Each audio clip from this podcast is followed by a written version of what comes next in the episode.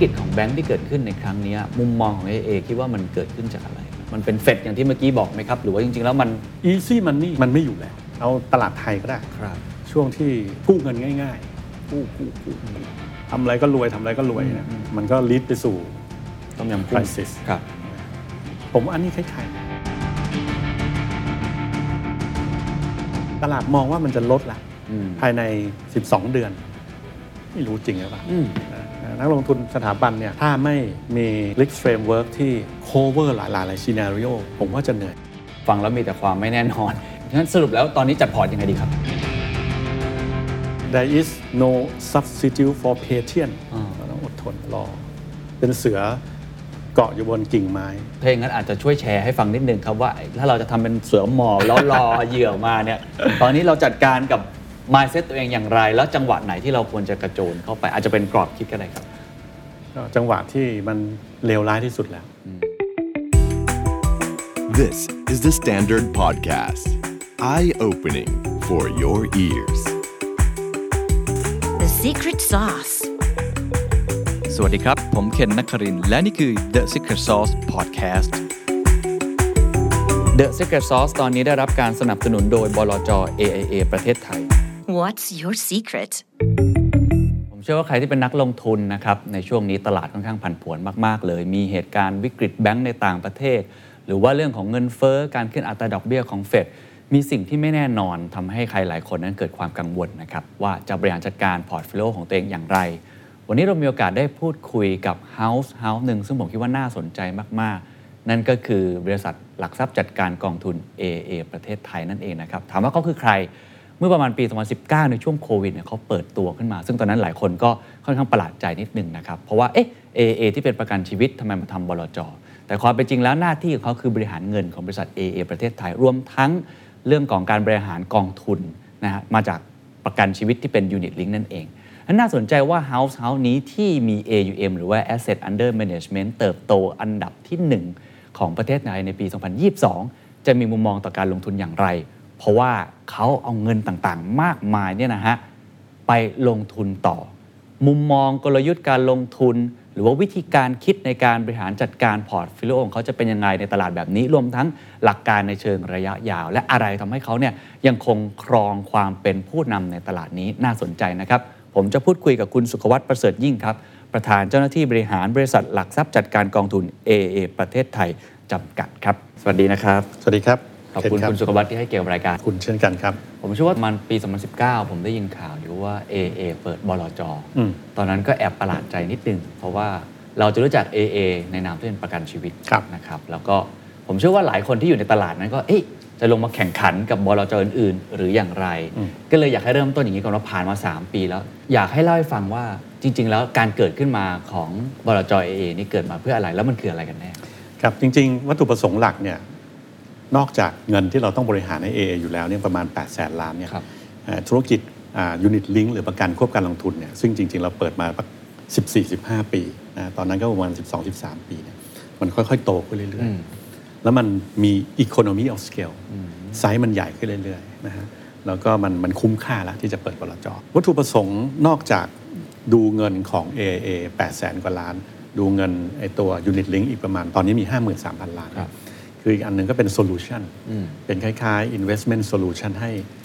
กลุ่ม AA นะฮะซึ่งรวมถึงพี่ๆตัวแทน พี่น้องตัวแทนที่ขายของให้ด้วยนะฮะแล้วก็รวมถึงผลิตภัณฑ์ทางการเงินในอนาคตอืมซึ่ง AIA อาจจะลงทุนนะเราเนี่ยก็จะเป็นคนช่วย screening ช่วยดูให้ว่าจะทำอย่างไร กลยุทธ์การลงทุนปกติตั้งแต่ในอดีตจนมาถึงปัจจุบัน อันนี้อาจจะถามแบบ long term เชิงหลักการ principle ก่อนละกันนะครับ แล้วเดี๋ยวคงจะคุยกันนะว่า สถานการณ์ปัจจุบันที่ผันผวนเนี่ยครับเป็นยังไงเนี่ยปกติแล้ว principle ของของทาง A เป็นยังไงครับเราก็ asset allocation ยังไงบริหารความเสี่ยงยังไงครับโดยหลักการเรา diversify กระจายความเสี่ยงครับนะฮะจริงๆเรามีทีมงานเรื่องการปรับพอร์ตอยู่ที่ฮ่องกงนะอันนี้จะมีพวกนักเศรษฐศาสตร์มี strategist มี quantitative คนเหล่านี้อยู่ทีมหนึ่งนะฮะในแต่ละประเทศก็จะมีทีมงานของแต่ละประเทศอย่างผมเนี่ย บริษัทเราตอนนี้มี 47 คนครับนะฮะเป็นฝั่ง fund manager แล้วก็เราก็ระดมสมองกัน ทุกสัปดาห์เนี่ยไอ้18ประเทศเนี่ยเราก็จะคุยกันทางโทรศัพท์ conference call ระดมสมองกัน แล้วก็ทุกเดือนนี้เราก็จะมี house view ว่าเราก็ยัง bearish อยู่ เราก็ยังมองหุ้นยังน่าเป็นห่วงอะแล้วเราคิดว่าเราเป็น long term investor เราไม่ไม่จำเป็นต้องรีบเข้ารีบออก เราไม่ต้องไม่ต้อง capture ทุกๆ move ของตลาดแม้ว่ามันจะสั้นๆนะฮะเราเราค่อย ก็รอได้หัวหน้าผมเนี่ยที่อยู่ที่ฮ่องกงเนี่ยชื่อดรมาร์คโคนแกก็แล้วแกพูดแกจะใช้คำว่า future proven เราจะสร้าง process ไง ในอนาคตมันจะไปต่อของมันได้ ไม่ว่าอะไรจะเกิดขึ้นอะอันนี้คืออันนี้คือ ideal ฮะในสิ่งที่เราหวังและต้องการครับถ้าอย่างนั้นอาจจะให้ช่วยประเมินสถานการณ์นิดหนึ่งว่า House View ไอในช่วงเนี้ยประมาณ 18 เดือนหลังจากนี้ก็ได้นะครับ มองอย่างไรในช่วงที่มีวิกฤตแบงก์เกิดขึ้นใช่ไหมครับ หรือในแง่ของการขึ้นอัตราดอกเบี้ยของเฟดที่ก็ยังยืนยันอยู่ หรือในมุมอื่น ๆ ว่าเอ๊ะความเสี่ยงของบอลแต่ก่อนมองว่ามันเป็นอะไรที่ค่อนข้างเซฟมาก ตอนนี้คนก็เริ่มตั้งคำถามพออยู่พอสมควรเนี่ยไอสถานการณ์ที่เกิดขึ้นมีความผันผวนในมุมมองของเอเป็นอย่างไร แล้วเราควรจะปรับตัวอย่างไร ครับครับคล้ายๆที่ผมเรียนข้างต้นนะครับก็ผมคิดว่า BRICS มันยังอยู่นะครับเราบอกมาตั้งแต่ปีที่แล้วว่ามันจะน่าจะอยู่ประมาณสัก ปีครึ่งถึง 2 ปี ครับ ตอนนี้มันเพิ่งผ่านมาสักประมาณ 15 เดือน อืม มันอย่างน้อยอะต้องมีสักประมาณ9เดือนนะอืม ใช่ไหมว่า แต่ผมคิดว่ารอบนี้มันอาจจะเริ่มมีความไม่มั่นใจเพิ่มมากขึ้นนะฮะคนในอเมริกาก็ เริ่มกลัวเหมือนกันนะว่าเฮ้ยเกิดอะไรขึ้นทำไมเฟดเนี่ย ไม่รู้เหรอว่า ไอ้ SVB เนี่ยมันหลบอยู่ มันไม่ mark to market อืมอืมทำไมไม่รู้เหรอว่า คนก็รู้กันทั่วโลกว่าดอกเบี้ยมันจะขึ้นอืมแล้วเฟดไม่รู้เหรอว่าแบงค์ที่ตัวเองต้องดูเนี่ย มีแบงค์ไหนที่มันมีความเสี่ยง แล้วเขาไม่ mark to market เนี่ยแล้วถ้าเกิด mark จริงๆแล้วมันจะเป็นยังไง อะไรอย่างเงี้ยคือ คือผมว่ามันเป็น crisis of confidence นะว่าเฟดนี่มันผิดมาหลายรอบเนาะอ่าสองปีก่อนว่าอ้าย transition ครับเงินเฟ้อชั่วคราวช่วงคราว เดี๋ยวก็จะปรับเป็นอย่างครันู้บนเป็นอย่างนี้เดี๋ยวบอก 50 ปิ๊บอะกลายเป็น 75 ปิ๊บอืมเมื่อสองเดือนที่แล้วยังบอกว่าอาจจะ accelerate ตอนนี้อ่าเหลือ 22 25 ปิ๊บคือ คือผมว่ามันเป็นคนก็เดาอะว่า ตกลงทางการเนี่ย มันรู้เรื่องจริงหรือเปล่า หรือว่า process ในการ supervise เนี่ย มันเพียงพอหรือเปล่า แล้วมีแบบนี้อีกหรือเปล่านะฮะซึ่งผมคิดว่ามันก็ยังใช้เวลาอีกนาน กว่าจะกลั่นกว่าจะกรองกว่าจะ boost confidence นะฮะดอกเบี้ยก็ยังขึ้นไม่สุดถ้าดอกเบี้ยขึ้นต่อไปอีก ไม่รู้ว่าจะอยู่อีกยาวแค่ไหน ตลาดมองว่ามันจะลดละภายใน 12 เดือน ไม่รู้จริงหรือเปล่านะนักลงทุนสถาบันเนี่ย ถ้าไม่มี risk framework ที่ cover หลายๆ หลาย scenario ไม่ได้ทำอะไรเนี่ยผมว่าจะเหนื่อยเหมือนเหมือนแบงค์นั่นแหละครับอืมอืมครับโอ้ฟังแล้วมีแต่ความไม่แน่นอนงั้นสรุปแล้วตอนนี้จัดพอร์ตยังไงดีครับ underweight หุ้นยังไงยังยังเชื่อต้อง underweight หุ้นถือ cashรอซื้ออืมตอนนี้จะเป็นมุมนั้นมากกว่า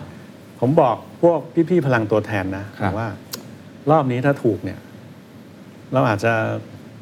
ไม่ต้องทำงานแล้วก็ได้นะ เหรอโอ้เพราะถ้าเรารอจังหวะดี ผมผมคิดอย่างนั้นนะ คือคือผมยกตัวอย่างสมัยก่อนเนี่ยผมดู private fund ให้ลูครักบค้า high net worth ๆครับ แล้วก็ก็โชคดีนะเวลาเราทำกันแล้วหุ้นมันก็ขึ้นพอหุ้นขึ้น ปี 2002 เนี่ย ถ้าผมจำไม่ผิด หุ้นขึ้นไป 125%เราก็บอกนะ วันนี้ in a lifetime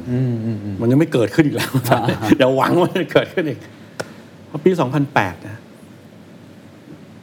อาจจะเกิดขึ้นนะครับ ตอนนั้นหุ้นตกไป2 3 0 0จุดเลยนะครับ ครับ ถ้าซื้อวันนั้นกล้าๆนะตุ้มนะก็ก็รวยเละเหมือนกันนะคือผมคิดว่า บางทีเราต้อง อดทนเนาะ อ่า there is no substitute for patience อ่าที่เราเคยได้ยิน อ่า เราต้องอดทนรอ เป็นเสือเกาะอยู่บนกิ่งไม้ รอให้มีตัวอะไรผ่านมา ครึ่งชั่วโมงกระโดดลงมาตอนนี้สถานการณ์เป็นแบบนั้น ฟังแล้วก็เริ่มมีความหผวัมงผมมากขึ้นเชื่อว่านะผมเชื่อว่ามันมีจุดให้ให้เราจะต้องเข้าไป โอ้ถ้าอย่างนั้นอาจจะช่วยแชร์ให้ฟังนิดนึงครับว่า ถ้าเราจะทำเป็นเสือหมอบแล้วรอ เหยื่อมาเนี่ย ตอนนี้เราจัดการกับ mindset ตัวเองอย่างไร แล้วจังหวะไหนที่เราควรจะกระโจนเข้าไป อาจจะเป็นกรอบคิดก็ได้ครับ ก็จังหวะที่มันเลวร้ายที่สุดแล้วนะฮะเวลาไหนที่คนส่วนใหญ่นะ อ่าฮะ เวลาไหนที่คิดว่าเป็น end of the world อะผมยกตัวอย่างผมจำได้ตอนปี2008ครับตอนนั้นผม ผมน่าจะไปประชุมที่เวียดนามอะไรนี่อย่างเห็นคนอยู่ในทีวีอะแบบคล้ายๆแบบโอ้ไม่ไหวแล้วไม่ไหวแล้วแย่แล้วscreaming อะบนบน trade floor ของ New York Stock Exchange ครับเราก็เห็นภาพอะมันก็จะมีภาพนะคนแบบทำท่ากุ้มใจเนี่ยต้อง moment ประมาณนั้นนะนึกออกใช่ไหมแล้วมันจะมีอะไร pop up ขึ้นมาอ่าฮะ some way somehow ผมก็ไม่รู้เหมือนกันครับครับรอบนี้ไม่รู้มีหรือเปล่านะ แต่ก็ต้องดูไปอ่าแต่ว่ารอบนี้ likely อาจจะมี moment แบบนั้นเกิดขึ้นอีกเพราะหลายคนคิดว่า ผมผมเชื่อว่ามันไม่ end of the world นะผมเชื่อว่าทุกคนก็ปรับตัวไปเรื่อยอืม ๆ บริษัทแม้จะมีปัญหา ครับ แต่เขาก็ปรับตัวได้นะเขาเก่งเพียงพอนะครับครับ แต่นี้เราลงทุนในโลกนะเราไม่ได้ลงทุนในประเทศไทยอย่างเดียวแล้วตอนนี้ ผมเชื่อว่าผู้บริหารบริษัทในโลกนี้เก่งๆเยอะแยะเขาปรับตัวได้ ครับ เขาต้องปรับตัวนะใครไม่ปรับตัวเดทอืม ช่วยไม่ได้ ครับ แต่เรามีทางเลือกนี่เราเลือกที่จะ หุ้นมันมีต้องพันๆตัวครับใช่ไหมฮะแต่เราไม่ได้ลงทุนในหุ้นโลกนะผมต้องบอกก่อนอ่าเข้าใจคือผมเนี่ยดูเฉพาะเงินที่อยู่ในไทยอืมเอเชียดูของแต่ละประเทศเขาดูกันเองครับแต่ถ้าเกิดเราไปลงทุนในหุ้นโลกเนี่ย เราจะไปจ้างฟันเมเจอร์ที่เป็น global อืม global fund manager อืมเคนลองคิดดูนะฮะ เรามีในโลกนี้มี global fund manager กี่ กี่ manager โอ้น่าจะเยอะมาก เป็นพันอะนะ AA เนี่ยมีทีมงานที่เลือก global fund manager เลือกคนที่มี philosophy เดียวกัน เลือกคนที่มี risk parameter คล้ายๆ กัน มอง long term เหมือนกัน เราเลือกมาสี่เจ้าครับตอนนี้ แล้วเราก็เอาเงินลูกค้าเราเนี่ย ไปลงให้เนี่ยสี่เจ้าอืมอืมอืมปรับ asset location อย่างไรครับอันเนี้ยขึ้นอยู่กับเราอืมแต่เงินคือเราไม่ได้เก่งทั่วโลกไงอ่าใช่ไหมเข้าใจเราก็รู้แค่ตรงนี้ตรงแต่นั้นหาคนที่เชี่ยวชาญกว่าในระดับโลกถูกต้องอืมนะฮะแล้วผมเชื่อว่า ในระยะยาวเนี่ย fund manager สี่เจ้าระดับโลกเนี่ยเขาคงไม่ทำให้พวกเราผิดหวังอืมเขาก็คงไม่ทำให้ลูกค้าเราผิดหวังครับในระยะยาวผมก็เชื่อว่ามันเราทำในสิ่งที่ถูกต้องแหละผมอยากจะให้ช่วยอธิบายปรากฏการณ์นิดหนึ่งผมเมื่อกี้เราพูดถึงมุมมองการลงทุนครับเนาะเผื่อจะเป็นความรู้กับหลาย ๆ ท่านเราจะได้มีมุมมองส่วนตัวเอาไปเหมือนกับ apply ปรับใช้ได้ต่อไอ้วิกฤตของแบงค์ที่เกิดขึ้นในครั้งเนี้ยมุมมองของ AA คิดว่ามันเกิดขึ้นจากอะไรครับ มันเป็นเฟดอย่างที่เมื่อกี้บอกไหมครับ หรือว่าจริง ๆ แล้วมันมันอธิบายปรากฏการณ์นี้ยังไงดีครับ ก็ easy money มันไม่อยู่แล้วเราเคยเอาตลาดไทยก็ได้ครับ ช่วงที่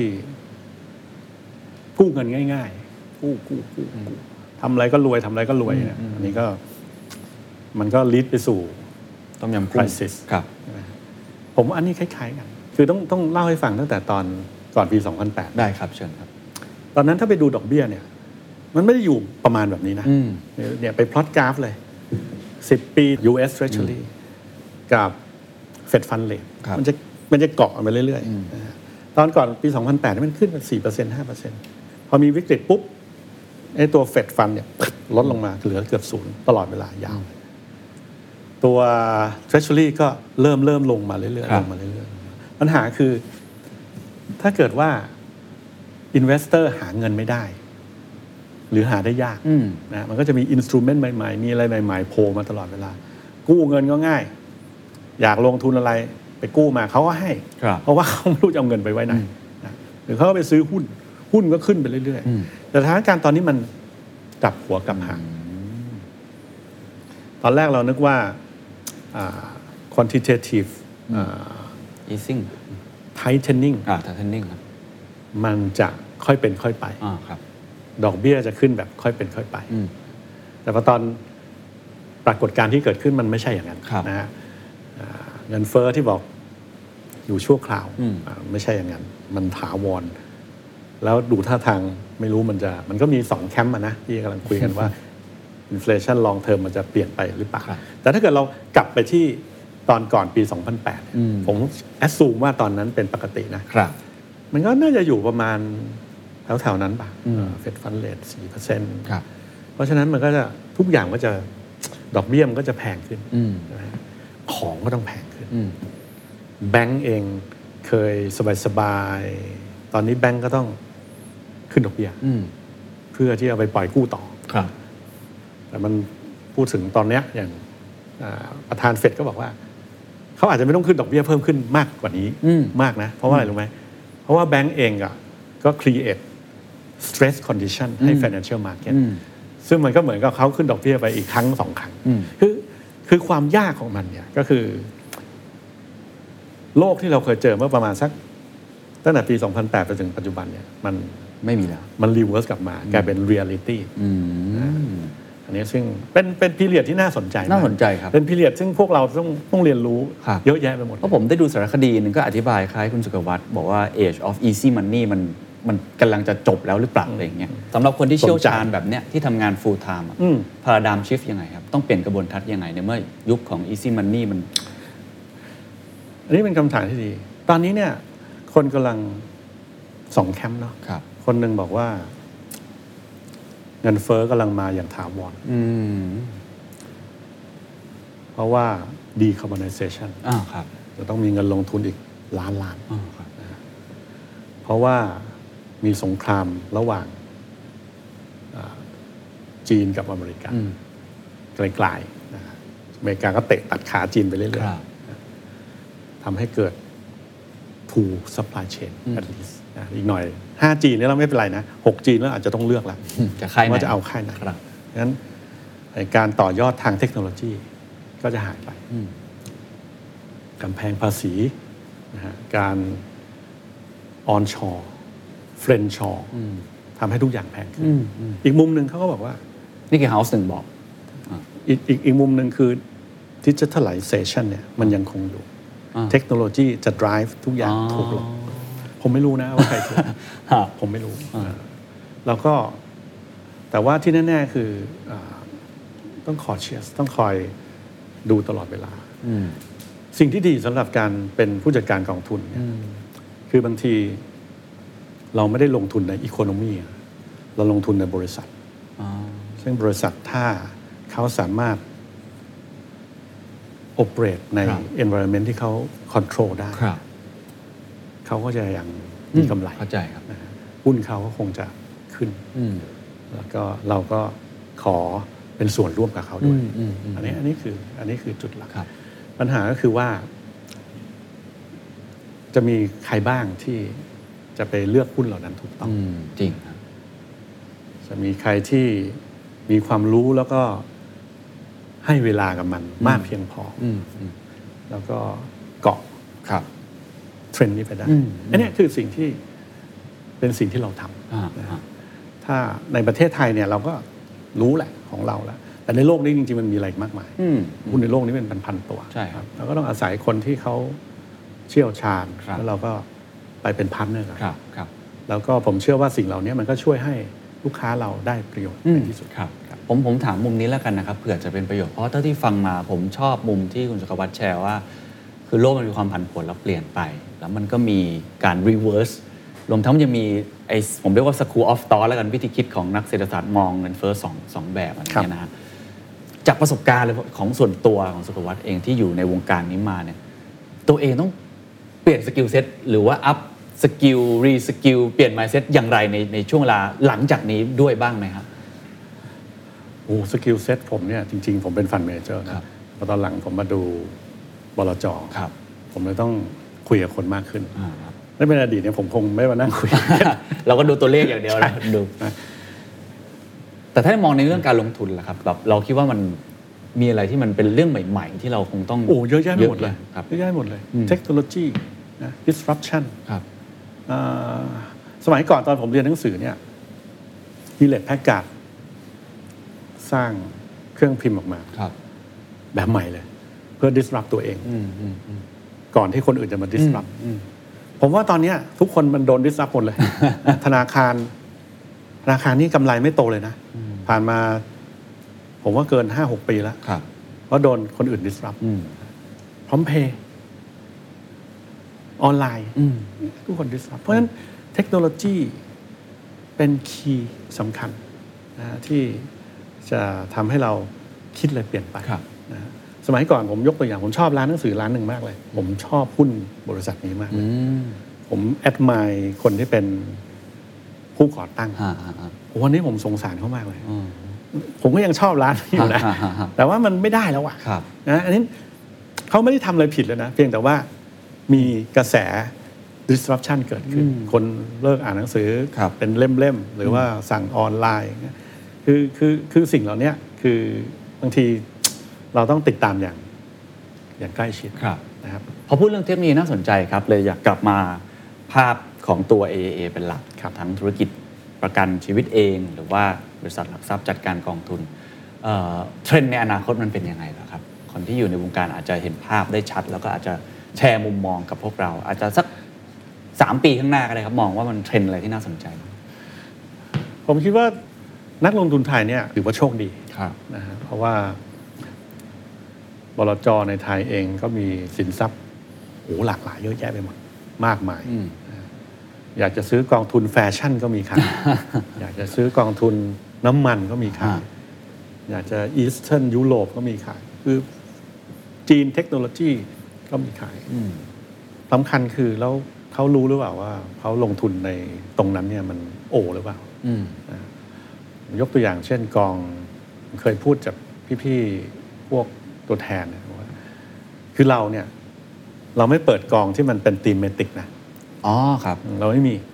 เพราะอะไรมีครับกองน้อยมากเลย เพราะเราไม่รู้ว่า สมมติวันนี้ออยมันดีเนี่ย อีกสิบปียี่สิบปี มันยังดีอยู่หรือเปล่าอืมเพราะว่าอะไรรู้ไหมเพราะว่าสินค้าประกันชีวิตของเราเนี่ย มัน last ไปแบบสิบ10ปียี่สิบปีอืมบางที whole life อืมเราไม่สามารถ rely on อะไรที่มัน whole life whole life โดย specifically invest ในอันนั้นได้อย่างเดียวอืมเพราะฉะนั้นเราก็จะมีกองที่ well diversify มีจำนวนไม่มาก เราจะไม่มีกอง country specific China ไม่อ๋อมีเหรอครับเราไม่มีกองเวียดนามโอ้เราไม่มีกองออยเราไม่มีกองโกลผมยกอย่างบางเพื่อนผมบางคนไปซื้อหุ้นตรงแบบซื้อ Facebook เงี้ยอืมเออนึกว่า Facebook เขาก็เล่น Facebook ทุกวัน แต่เขาอะรู้เท่านั้นแหละอืม แต่เขาไม่รู้ว่า valuation Facebook เนี่ยมันขึ้นลงเนื่องจากอะไร แล้วมันในระยะยาวมันจะโดน disrupt หรือเปล่าครับคือถ้าเขาสามารถที่จะวิเคราะห์ หรือว่าตัดสินใจ based on forward looking ได้ดีเนี่ยอืมผมคิดว่าเขาสามารถลงทุนอะไรก็ได้ เพราะฉะนั้นกลับมาที่คำถามว่าอีก 3 ปี 5 ปีข้างหน้าจะเป็นไง ผมยังเชื่อว่ากองทุนที่ กระจายความเสี่ยงอย่างเพียงพออสามารถสร้างผลตอบแทนที่สม่ำเสมอได้ในระยะยาวอืมมันน่าจะยังอยู่อืมมันน่าจะยังอยู่อืมอืมอืมโดยเฉพาะช่วงที่ตลาดมันผันผวนเนาะครับครับเป็นช่วงที่เราอาจจะได้ผลตอบแทนเพิ่มมากขึ้นอืมครับครับด้วย แล้วพวกผมยังมีงานทำครับครับถ้าเกิดถ้าเกิด return ทุกอย่างมันเป็นเส้นตรงเนี่ย ไม่ต้องมี พวกเราก็ได้ อืมอืมครับอันนี้คือมุมมองในแง่ของตัวการลงทุนเนาะในแง่ของพอร์ต คนที่สนใจเรื่องของการซื้อ unit link แล้วก็สนใจเนี่ยตัว service ผมจะใช้คำนี้แล้วกันนะ ของทาง AIA ที่เอาเงินของเราไปช่วยบริหารจัดการเนี่ยมีคำแนะนำกับเขาอย่างไร วิธีคิดในการซื้อของเขาควรจะเป็นอย่างไร ใครที่เหมาะสมครับคือผมว่ายูนิตลิงเนี่ยมันเอาประกันก่อนครับ ประกันเนี่ยก็เป็นสิ่งจำเป็นนะฮะประกันเนี่ยคือการซื้อ peace of mind ให้ คนที่อยู่ข้างหลังอืมหรือว่าให้ให้เราที่เราจะดูแลสุขภาพของเรายกตัวอย่างเช่นครับยูนิตลิงเนี่ยมันก็เป็นสินค้าประกันชนิดหนึ่ง ซึ่งเรียกว่าก็เป็นสินค้าที่น่าจะเป็นสินค้าที่แอด a n c e ที่สุดแล้วตอนนี้ เพราะว่าความที่ยืดหยุ่นของตัวมันนะครับ สามารถปรับลดความคุ้มครองได้ ให้แมทช์กับตัวเอง อันนี้แหละสำคัญ คือเราทำอะไรแมทช์กับตัวเราหรือยัง ผมยกตัวอย่างเช่น คนอายุน้อยอายังไม่มีลูก ยังไม่ได้แต่งงาน อาจจะอาจจะมีคุณแม่อยู่สมมติจะซื้อเพื่อคุณแม่อืมพอแต่งงานแล้ว อาจจะซื้อเพิ่มเพื่อภรรยาพอมีลูกก็ซื้อเพิ่มให้ลูก แต่พอเวลาผ่านไป คุณตายไปแล้วเนี่ยนะอืมไม่มีใครเดือดร้อนละอืม ตายไปได้เงินแค่นิดเดียว หรือเอาเงินไปลงทุนดีกว่าไหม อันเนี้ยูนิตลิงช่วยตอบโจทย์ให้ ผมเห็นตัวเลขการเติบโตของเราค่อนข้างสูงเลยเป็นอันดับหนึ่งเลยด้วยซ้ำเนี่ยอันนี้มันเกิดจากอะไรครับ ก็เพราะผลิตภัณฑ์ unit link นี่แหละครับนะเพราะว่าเราไม่ได้มีลูกค้ารายย่อยผลิตภัณฑ์ unit link ก็เหมือนประกันอะก็จ่ายทุกปีครับปีละแสนบาทสมมติแสนบาทแสนบาทไปสิบปีนะคุ้มครอง10ปีหรือว่า20ปีครับ unit link ก็คือมีเงินส่วนหนึ่งไปจ่ายอ่าค่าเบี้ยประกันชีวิต ค่านู่นนั่นนี่แล้วมีเงินอีกส่วนหนึ่งไปลงทุนแคชฟลูมันก็มาเรื่อยอืมๆมันก็มาต่อเนื่องครับจริงๆผมก็ต้องขอบคุณทางทีมงานเรานะฮะที่ตอนช่วงที่มันมีความตกใจตลาดลงรุนแรงอะไรเงี้ยทางทีมงานเราเนี่ยก็ออกไปหาพี่ๆพี่น้องตัวแทนในหลาย ๆ จังหวัด ที่เป็นจังหวัดใหญ่ๆพี่น้องตัวแทนก็คงจะไปคุยกับลูกค้าสร้างความมั่นใจนะเรา preemptively ออกไปเลย เราไม่รอให้เขามาเรียกเราออกไป อันนี้ก็เป็นสิ่งที่ช่วยให้ลูกค้าจ่ายมาต่อเนื่องนะฮะแล้วก็อาจจะเป็นเพราะว่าไอ้ตัว balanced fund ของเราด้วยอืมมันก็ทำให้ความกังวลของตัวแทนก็หายไปครับเขาไม่ต้องมานั่งบอกว่า เอ้ย recommend ลูกค้า ซึ่งมันยากมากนะฮะ อืม recommend ให้ขายหุ้นได้แล้วอะไรอืมโหยากอะแล้วก็ความง่ายเนี่ยมันทำให้สินค้านี่ก็ขายได้ดีขึ้นครับนะฮะพุททุกคนก็สบายใจว่ามีคนชอยช่วยดูแลเงินครับสุดท้ายแล้วกันนะครับในมุมมองคุณสุขวัตเองที่ทำงานในวงการนี้มานานเนี่ยมันสนุกตรงไหนครับ สนุกยังไงครับ อะไรคือแบบสิ่งที่ทำให้แบบ มีความกระตือรือร้นที่จะลุกขึ้นมาทำงานในทุกๆวันคือคือ มันอยู่ที่คนนะ อย่างผมเคยได้รับคำถามอะว่าเอ่อ work life balance ของผมเป็นยังไงผมบอกว่ามันมันอาจจะไม่เชิงอะเพราะว่าเวลาที่ผมอยู่บ้านแล้วผมดูข่าวหรือว่าฟังอะไรที่มันได้ความรู้เนี่ยผมก็ไม่เหนื่อยอืมบางคนเขาอาจจะเหนื่อย บางคนเขาอาจจะคุยแล้วเหนื่อยของผมเนี่ย อ่านหนังสือผมไม่เหนื่อยอืมเวลาผมอ่านรีเสิร์ชบางครั้งเนี่ยผมอยู่ดึกๆนะ สองสามทุ่มอะไรเงี้ยผมอ่านของผมเนี่ยคนเดียวผมอ่านแล้วผมไม่เหนื่อย ผมเดินออกจากออฟฟิศแล้วผมรู้สึกว่าฮะมันมีแบบนี้ด้วยเหรอแล้วเราก็เพิ่งรู้นะเนี่ยโอ้ได้พลังได้พลังรู้สึกรู้สึกดีใจที่เรา เออจริงๆมันมีเรื่องเยอะแยะเลยนะ ซึ่งเราเรียนรู้ไม่หมดหรอกครับแต่สิ่งที่เราเรียนรู้ในตลาด สิ่งที่เราเรียนรู้กับเพื่อนฝูงของเรานะฮะกับพี่ๆแผนกอื่น มันช่วยให้เราทำงานเราได้ดีขึ้น งานที่เราทำช่วยให้ลูกค้าของเรา มีสุขภาพทางการเงินที่ดีขึ้น มี peace of mind มากขึ้น ผมว่าเราได้ทำในสิ่งที่เราควรจะทำแล้วเราก็ภูมิใจในสิ่งที่เรา มันก็เราทำให้เราแฮปปี้ที่เราจะตื่นมาทำงาน ครับ ผมคิดว่าประมาณนี้ครับครับวันนี้ขอบคุณมากนะครับ ขอบคุณคขรัอบ บคุณมากครับ And that's the secret sauce. ถ้าคุณชื่นชอบ The Secret Sauce episode นี้นะครับก็ฝากแชร์ให้กับเพื่อนๆ คุณต่อด้วยนะครับ และคุณยังสามารถติดตาม The Secret Sauce ได้ใน Spotify, SoundCloud, Apple Podcast, Podbean, YouTube และ Podcast Player ที่คุณใช้อยู่นะครับ และอย่าลืมติดตาม Facebook Fanpage The Secret Sauce เข้ามาติชมเข้ามาพูดคุยกับผมได้เลยนะครับ